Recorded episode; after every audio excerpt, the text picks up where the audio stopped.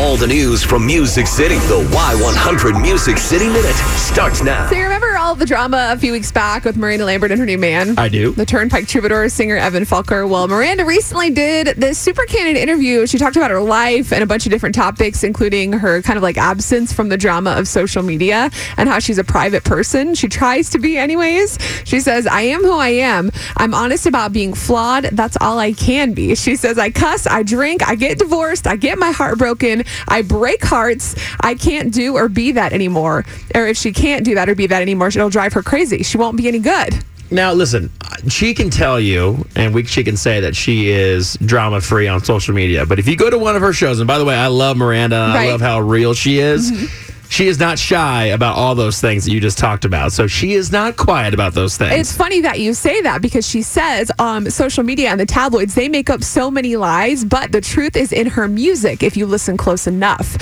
So I think that's where she vents and she tells her own truth at her concerts with her music. Well, not only her music, but she speaks out, and there's a lot of people that support her and have Right. signs that support her and say different things about her past that are kind of like, you know, pointed at another country singer. Right. Let's be honest, it's Blake Shelton. Right. Uh, so she's pretty open when it comes to going to her shows. But if you go to her shows, you're a fan and you don't care. You want to hear that stuff. I think that's why she does it There that way. go. But the most re- recent rumor is that she's trying to rush Evan to the altar because she has baby fever. It's the National Enquirer, so it's obvious that they're just out to like make money. But I'm just like, why do people always have to have something to talk about? Like, That's why- the one you see when you're checking out the grocery Yes, like store. it's a crap magazine. Yeah. Oh, it's a bad magazine. Sorry, somebody yelled at me once for saying crap.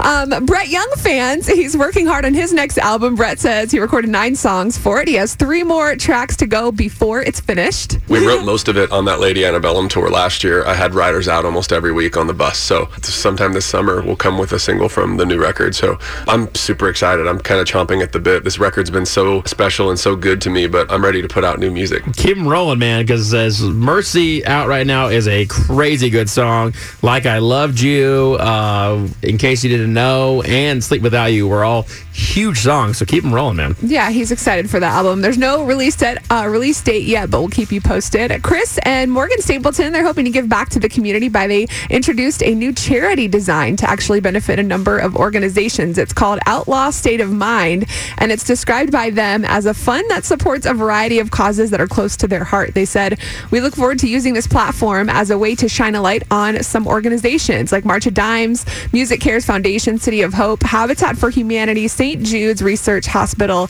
VetsAid, and more. So it sounds like they're really using this platform that Chris Stapleton's kind of created with his with himself and his music to benefit good for other people, which I think something uh, is something that everybody should be doing. All Sure. these famous musicians, a lot of them are involved in charities. So if you want more information on that, you can check it out in our Music City Minute blog on the Y100 Facebook, and that is your Music City Minute.